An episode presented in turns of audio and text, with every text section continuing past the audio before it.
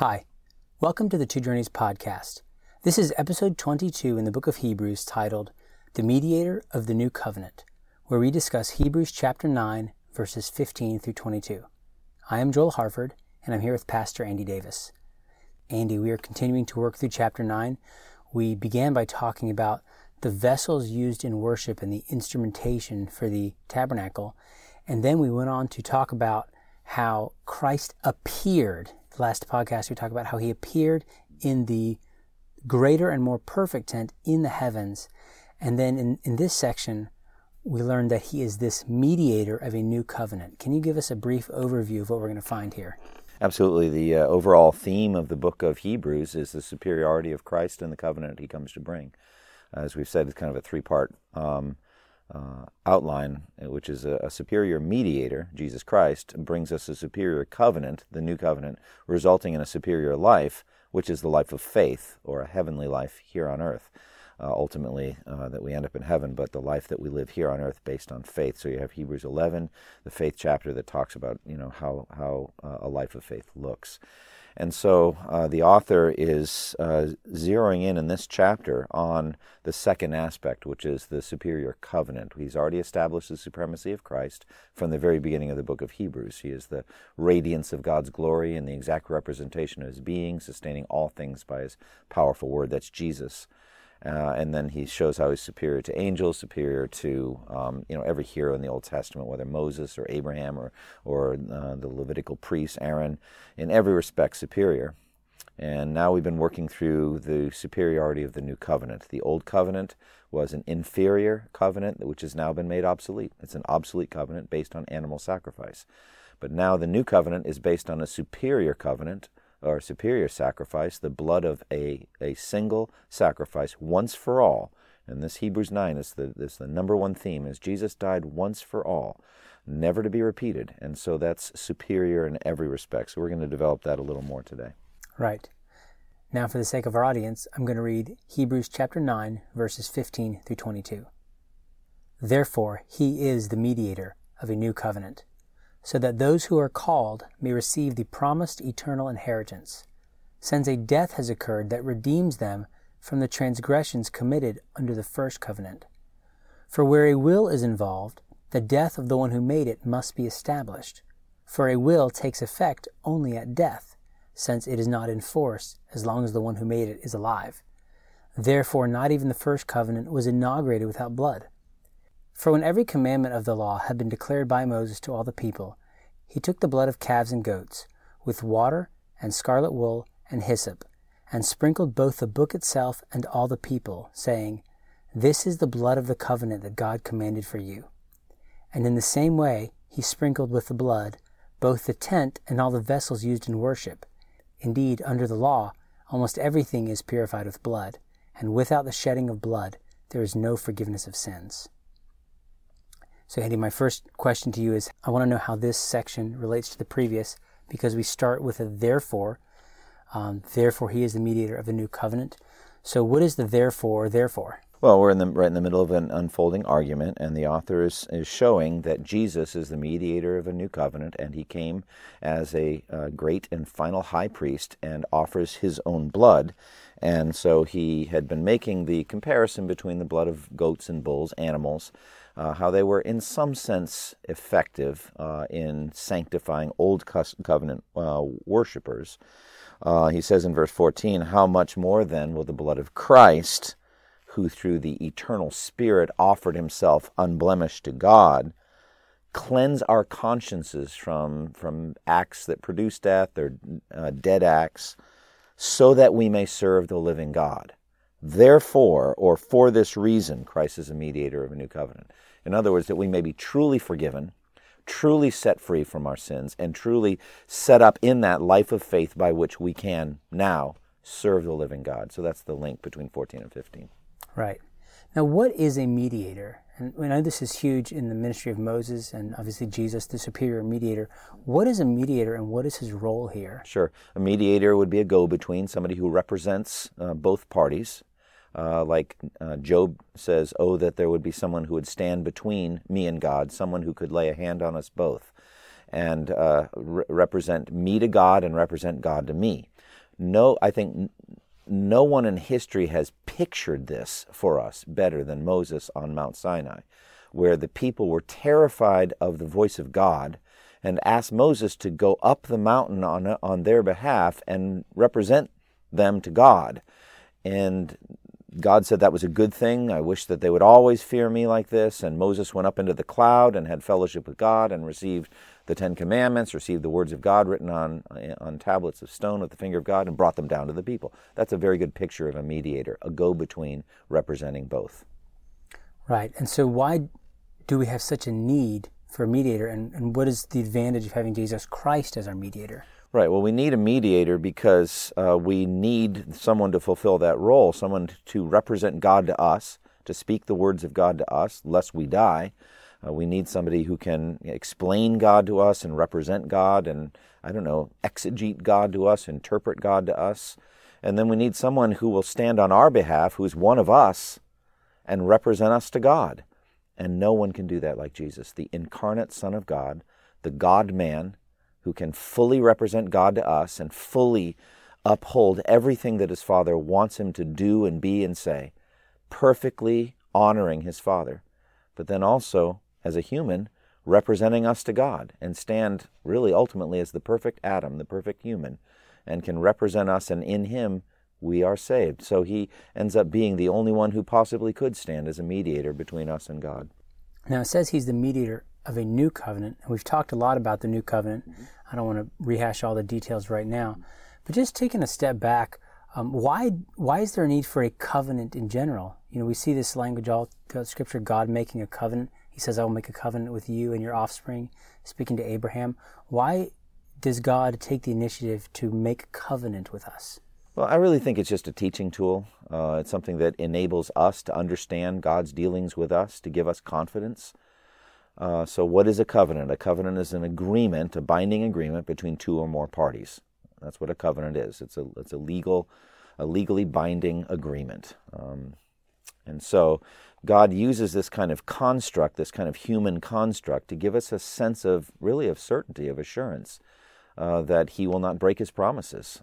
So for example, you see a very clear example of this with the covenant that God made to Abram in Genesis 15, where God had made him a promise that he would have descendants as numerous as the stars in the sky, and also that he would give him the land.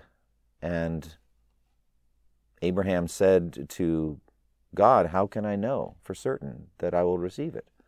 There was no indication that he would either have these numerous descendants. He had none through his barren wife Sarah.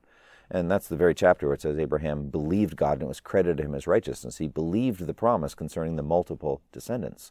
But then there was the second aspect of the promise, which is the promised land. And there's no evidence that he was going to get that. And he said, how will I know that I will receive it? And the answer was, I'm going to cut a covenant for you. I'm going to make a covenant. And so the covenant seems to be a teaching tool to give us assurance or a sense of certainty. And so in the providence of God, humans crafted covenants with each other. The most significant in our time is the marriage covenant. So it's a binding agreement between a man and a woman and God that they will be married together. So God took Abraham out of his tent and had him look at the stars, so shall your offspring be, and then how shall I know? And then God said, go bring me some animals, basically. They're used to the animal sacrifice. And Abraham cut those animals apart, and that's the verb used. You cut a covenant in the Hebrew. And so they would separate the pieces of the animal. And the covenant that was the ceremony included walking between the pieces of the animal. And so the two individuals that were making a covenant were basically saying, may I be blown to bits if I break this covenant. That's really what's going on. Well, God appears in the form, the symbolic form of a blazing fire pot, and passes alone, not with Abraham, but alone through the pieces. Effectively, remember the question Abraham asked, how do I know? How will I know I'm going to receive the land? God says, I'm going to make a unilateral covenant with you, and I'm going to pass through alone myself. Effectively, I'm saying, may I cease to exist as Almighty God if I don't keep this promise. if I don't keep this covenant. So I think the covenant is to give us a sense of certainty that God will keep his promise. And so he uses this covenant language. And so there are different covenants throughout the Bible. There's the covenant he made with Noah. There's a covenant made with Abraham. There's a Mosaic covenant. And then there is this sense of one final, last, overarching, timeless covenant, what the author calls in chapter 13, the blood of the eternal covenant. There's this eternal covenant by which sinners are made right with God. I think it happened between God the Father and God the Son before the foundation of the world, that he would choose the elect and he would name them to be his adopted children, and that Christ would die in their place on the cross for their sins, his blood shed for them, and that the Holy Spirit would regenerate them in due time, and that they would be his people forever. That's the eternal covenant the author speaks of. Amen. Just continuing on in this verse, he says, you spoke of the elect, he says, so that those who are called, that would be the elect, may receive the promised eternal inheritance. So again, there's that eternal language. We saw the blood of the eternal covenant, the eternal redemption, and the eternal inheritance. Now he says, since a death has occurred that redeems them from the transgressions committed under the first covenant. So what does this teach us about saints who lived under the old covenant? Well, we believe, and it's very clearly taught in Romans chapter 4, that Old Testament saints were justified the same way as New Testament saints, by hearing and believing the promise from God. Now, the promise unfolded and got more detailed. As time went on, we learned more about the promise.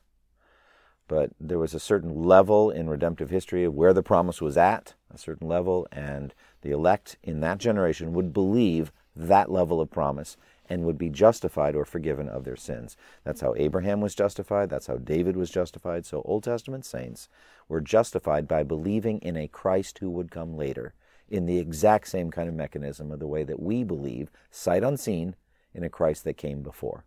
Neither those saints nor us who live today ever saw Jesus.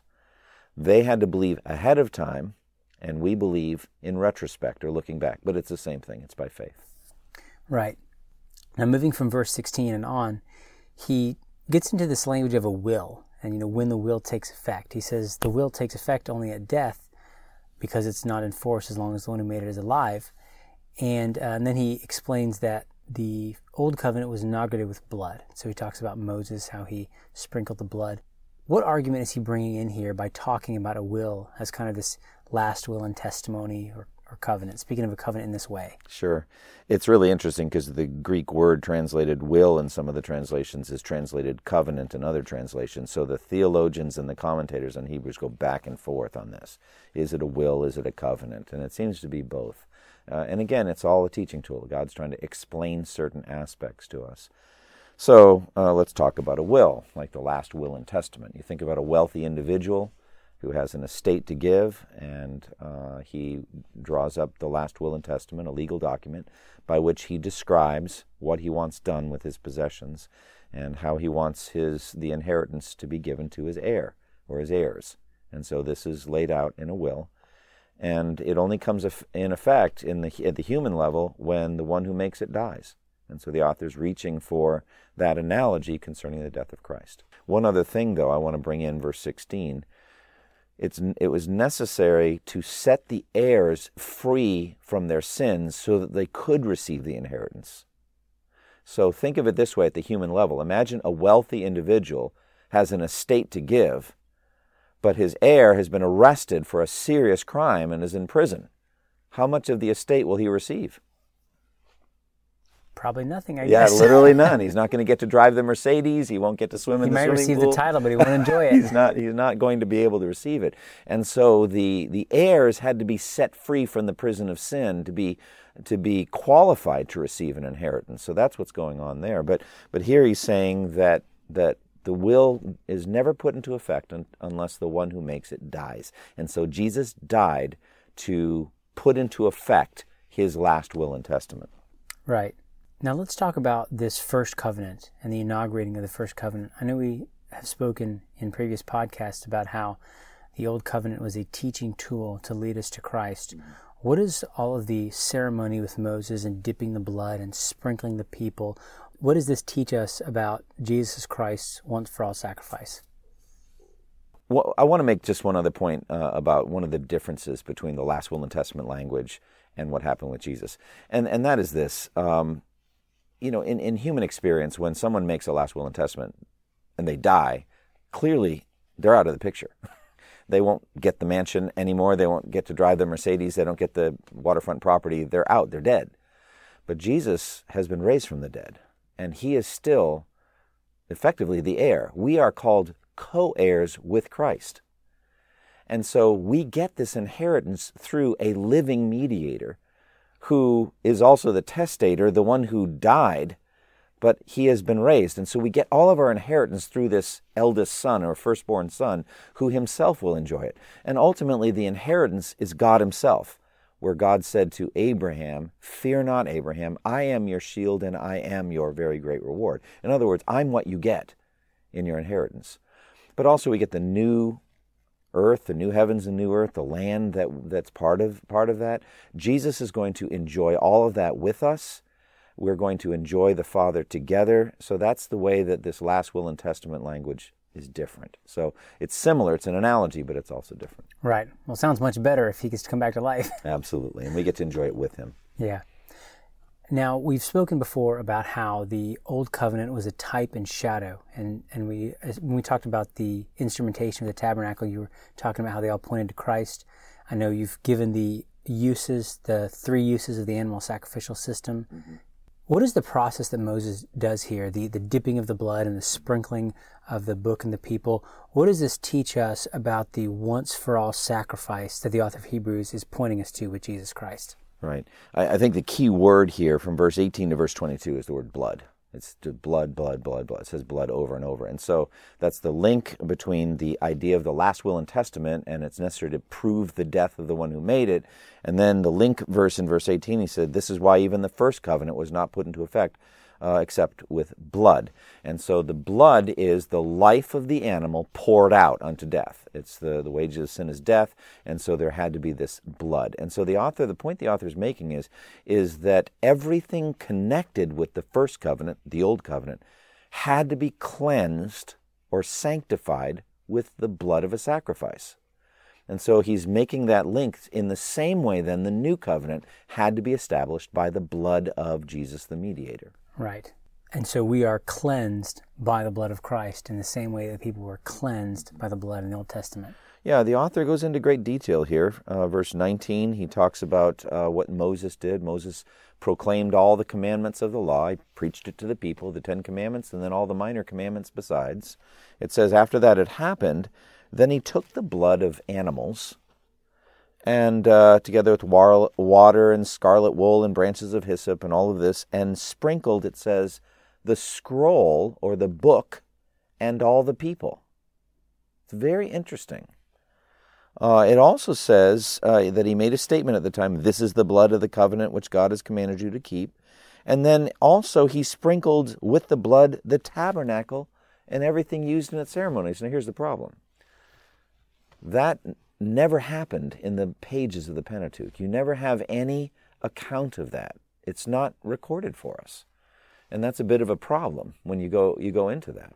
So I think what we have to do is we have to say, okay, the author to Hebrews, under the inspiration of the Holy Spirit, is giving us some information here that we didn't have any other way. And there's actually a number of examples of this in the New Testament. For example, in the book of James, we're told that Elijah, a man just like us, prayed earnestly that it would not rain. You have no account of that in the Bible. Frankly, Elijah just pops up in 1 Kings 17. Never heard of the guy. Now Elijah the Tishbite, who's he? And then he just gets going. It's not going to rain except at my word. And so it didn't for 3.5 years. Yeah, but we weren't told that before that he prayed that it wouldn't rain. So where did James get his information? From the Holy Spirit. Now, if you say, well, is that really true that Moses never sprinkled the scroll or the book? Look it up. There's just no account of it. There's no record of it. John Owen, the Puritan commentator on Hebrews, goes into great discussion on this fact. So I figured if Owen's saying that he never did it, then it's true. So you look at it and you say the author is just making a point, and he's giving us some new information that we didn't have any other way. And why? Why was everything sprinkled with blood? Why was the book sprinkled? I mean, think about that. What is the scroll? The scroll would have been the law the given law, by God, the Word of God, the Bible, and he sprinkled it with blood. I mean, just focus on that for a minute. The scroll represents the inerrant, the perfect Word of God, still needed to be cleansed. And you're like, well, what is the author saying here? I think what he's saying is everything that touches humanity has to be cleansed. We are so sinful, we have to be, in some sense, purified. Now, don't misunderstand. We're not saying there are errors in the Bible. The author's not saying that. The Word of God is living and active. It's perfect. But still, the scroll was made, or the book was made, by human hands.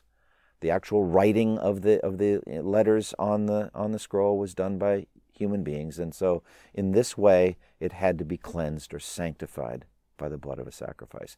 Everything has to be cleansed. We are sinners, and we need a Savior. Yeah.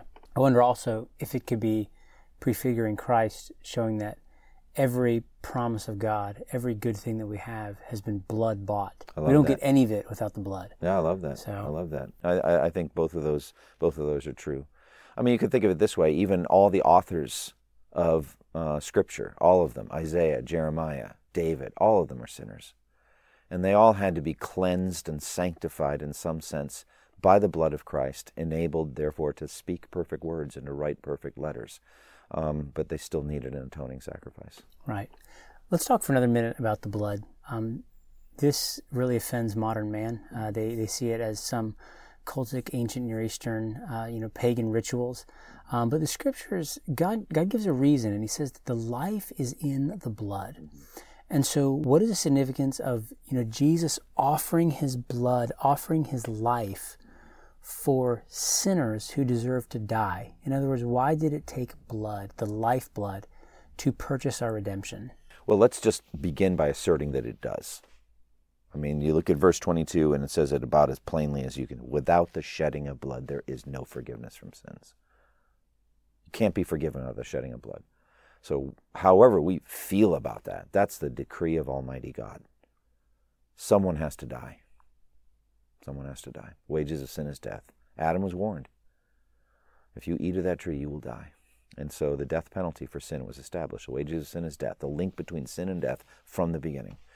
Now the author, Moses in Leviticus says that God said, very plainly, that God spoke. He said, the life of the creature is in the blood, and I have given it to you to make atonement for your sins. So this was an artifice, let's say. It was a provision made by God in which God says, I will be satisfied with blood. Why? Because he's God. He's the king. He can do that. He didn't have to. You could say, well, if I sin, what can I do that I would not die? Answer, nothing. The soul who sins will die, period. There's no atonement. There's no forgiveness. None. But God in His grace and mercy made a way. And the way is a way forged by blood, or made by the blood of Jesus through the new and living ways, through the body given and the blood shed on the cross. And so He says, without the shedding of blood, there is no forgiveness. It was something that God determined, preparing the way for His own Son to have His blood shed on the cross. Hmm. Do you have any final comments on these verses? I love the word cleansed. It says it required everything had to be cleansed with blood. And so I just love that, the idea of the cleansing or purifying work of Jesus. All of us are guilty. We are all defiled by our sins. And I think the more you go on in the Christian life, the more you know that it's true. And it's so beautiful that if we confess our sins, He is faithful and just and will forgive us our sins and purify us, or cleanse us from all unrighteousness. And that cleansing, that purifying, comes through that once-for-all sacrifice done in the blood of Jesus. It's a cleansing through His blood. Very powerful. Amen. Well, that was episode 22 in the book of Hebrews. Please join us next time for episode 23. We'll talk about Hebrews 9, verses 23 through 28, and how Christ's once-for-all sacrifice is sufficient. Thank you for listening to the Two Journeys podcast, and God bless you all. Thank you for listening to this resource from twojourneys.org. Feel free to use and share this content to spread the knowledge of God and build His kingdom. Only we ask that you do so for non-commercial purposes and in accordance with the copyright policy found at twojourneys.org. Two Journeys exists to help Christians make progress in the two journeys of the Christian life: the internal journey of sanctification and the external journey of gospel advancement.